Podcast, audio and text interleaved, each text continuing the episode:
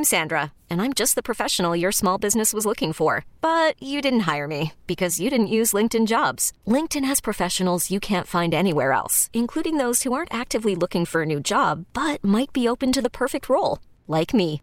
In a given month, over 70% of LinkedIn users don't visit other leading job sites. So if you're not looking on LinkedIn, you'll miss out on great candidates like Sandra. Start hiring professionals like a professional. Post your free job on linkedin.com slash recommend today. Presented by T-Mobile, the official wireless partner of Audacy Sports. With an awesome network and great savings, there's never been a better time to join T-Mobile. Visit your neighborhood store to make the switch today. Live from the Twin Peaks studios, Sports Radio 610 presents Payne and Pendergast. Hi, it's Payne and Pendergast with you uh, on a Monday, Reaction Monday. Hope you had a great weekend.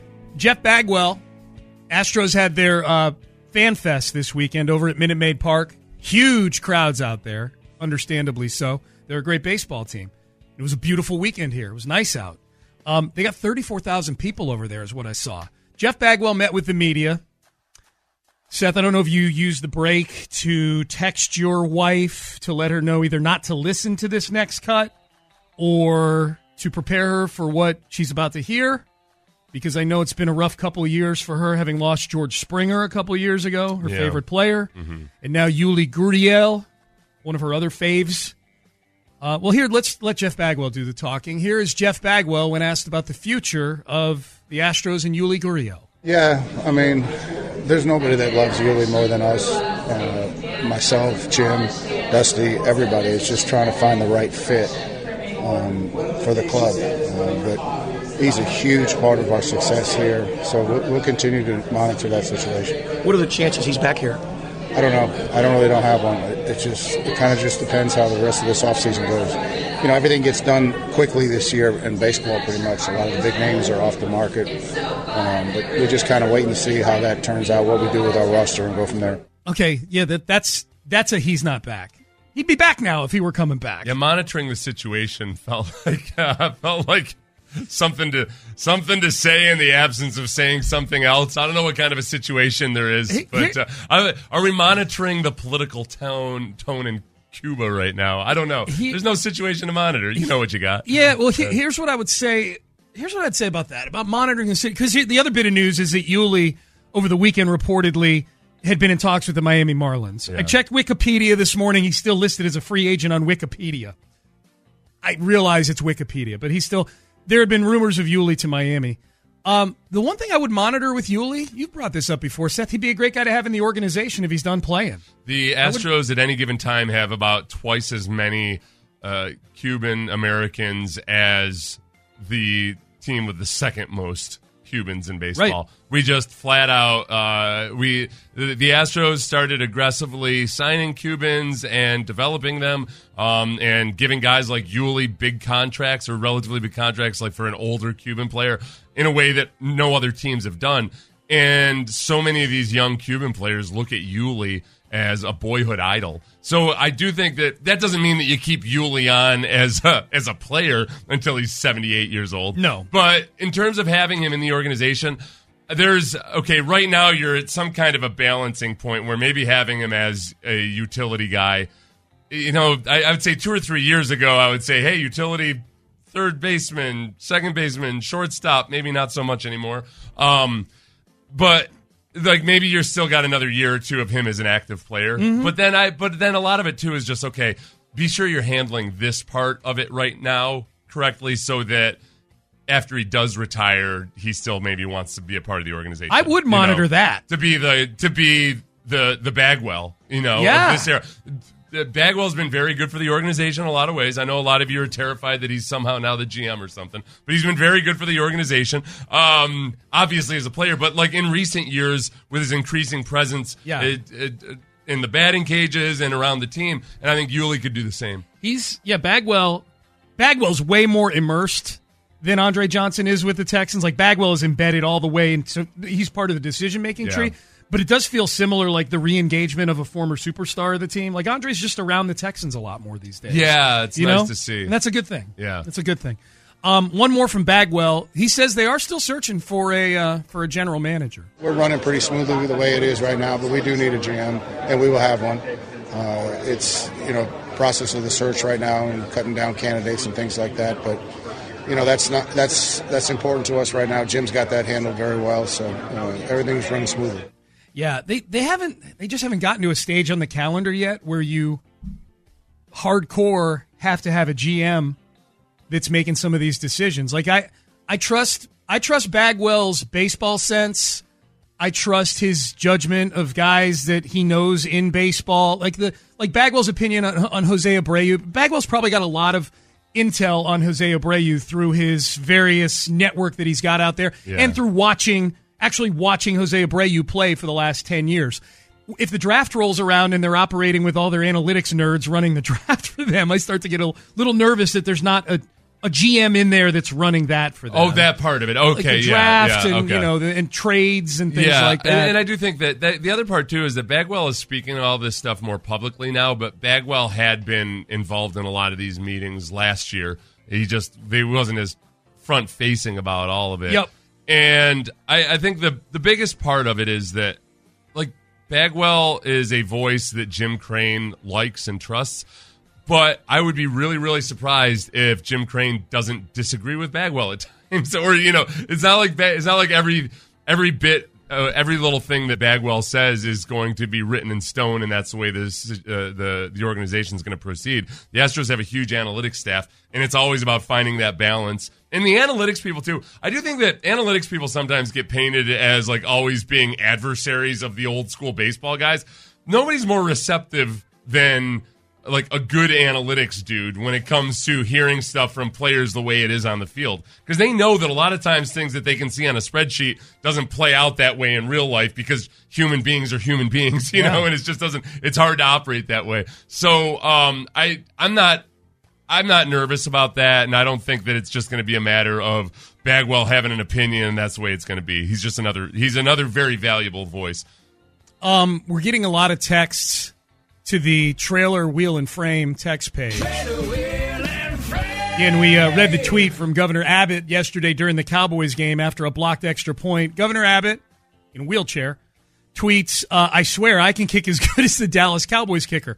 Pretty funny tweet. Considering the source, you know, and he's, you know, if, if you uh, if you think it's an insensitive tweet, he's being insensitive to himself. Seth, you said that is you asked the question: Is this a bipartisan tweet? Is this a tweet that both sides of the aisle can find Is it- humor in? Yeah, yeah. Are people able? Because I feel like we've lost some of that in America, where people can acknowledge that somebody said something funny, Right. Even though you might might actually hate that person. Yes. Yeah. Uh, 4393. I don't think Abbott's joke was insensitive, but I do think he's a giant a hole. Yeah. Okay. That's, that's good. That's by that's bipartisan. Uh, 3100 on the trailer wheel and frame text page. I think Abbott is a vile human being, but his joke was funny.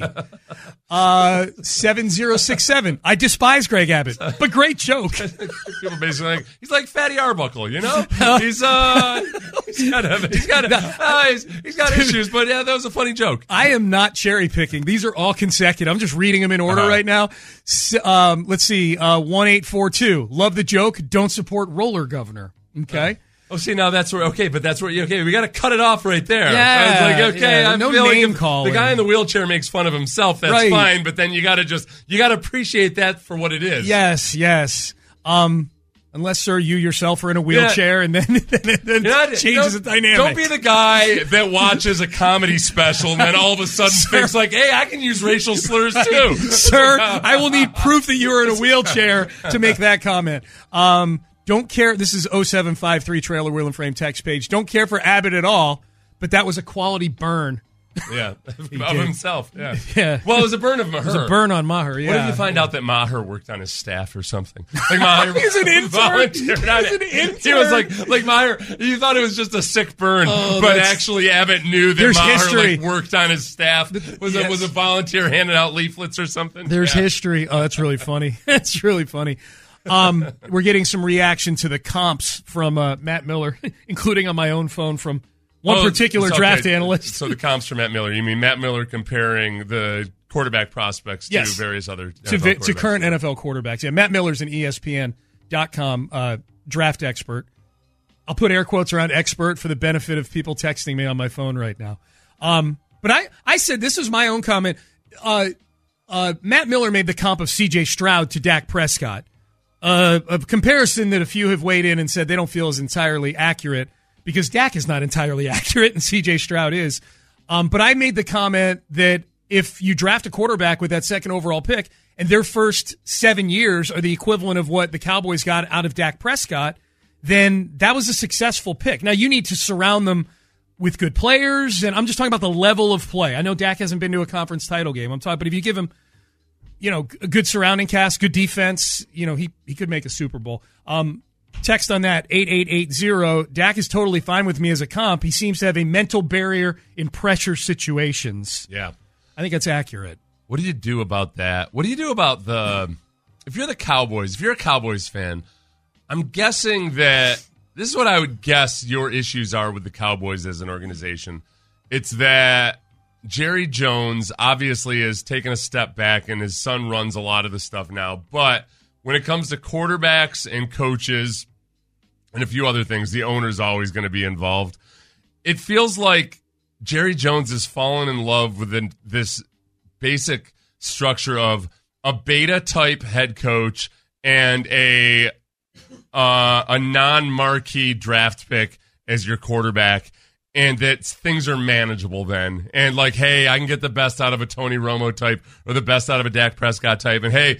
Mike McCarthy is kind of uh, at my at my he's well healed and I, I don't have to you know I have to worry about him being Jimmy Johnson. I feel like he's so eternally burned by Jimmy Johnson that he's petrified of ego. Yeah. Which is what's so intriguing about the Sean Payton thing. I feel like I feel like the only thing that could save the Cowboys is if the one guy who has a huge, massive ego that that Jerry Jones would entertain right now is Sean Payton. And uh, I don't know. It, like it just because and I should point out obviously that Bill Parcells is part of that too. Like I feel there's a combination of Jimmy Johnson and Bill Parcells where at some point at some point he said, "Okay, I'm not going to take any guys who are like these uh, belligerent loudmouths anymore." Yep. You know, like Wade Phillips, I wouldn't call beta's kind of an insult, but he's not like a loud, belligerent loudmouth the way that Jimmy Johnson or Bill uh, Bill Parcells. he's not going to come in and take over the organization Yeah, that's what yeah, jerry's afraid yeah. of i think yeah I'm, I'm curious what they're saying up in dallas today who's getting the finger pointed at them the most if it's mccarthy or if it's dak today it's obviously both but i wonder if you had to pick one to go my guess is it's mccarthy i mean it's hard to find a quarterback Sean Payton's not a belligerent loudmouth either, but he's but he's got more of that. He's got that old school kind of machismo to him. Yeah. you know, I I feel like, but he also did work. I don't want to I don't want to beat Sean Payton about the ears here. He did work with Mickey Loomis for 15 years did. pretty well, like on on relative equal footing. It seems dude he will put a bounty on your head though we know that he will. The story, the way the story was told, the way he participated, it was um, it was kind of like okay, Gregg Williams is. okay now i need to do research so I don't Okay, well, Greg, Sean he kind of threw some money into the kitty at one point. Okay. yeah. Okay. Well, that, that gets you suspended. Um, all right, Payne and Pendergast reaction Monday. Let's circle back to the coaching search. Uh, the DeMeco Ryans interview on Friday. What's our optimism level like right now for DeMeco Ryans Texans head coach? Next. This episode is brought to you by Progressive Insurance. Whether you love true crime or comedy, celebrity interviews or news, you call the shots on what's in your podcast queue. And guess what? Now you can call them on your auto insurance too with the Name Your Price tool from Progressive. It works just the way it sounds. You tell Progressive how much you want to pay for car insurance, and they'll show you coverage options that fit your budget. Get your quote today at progressive.com to join the over 28 million drivers who trust Progressive. Progressive Casualty Insurance Company and Affiliates. Price and coverage match limited by state law.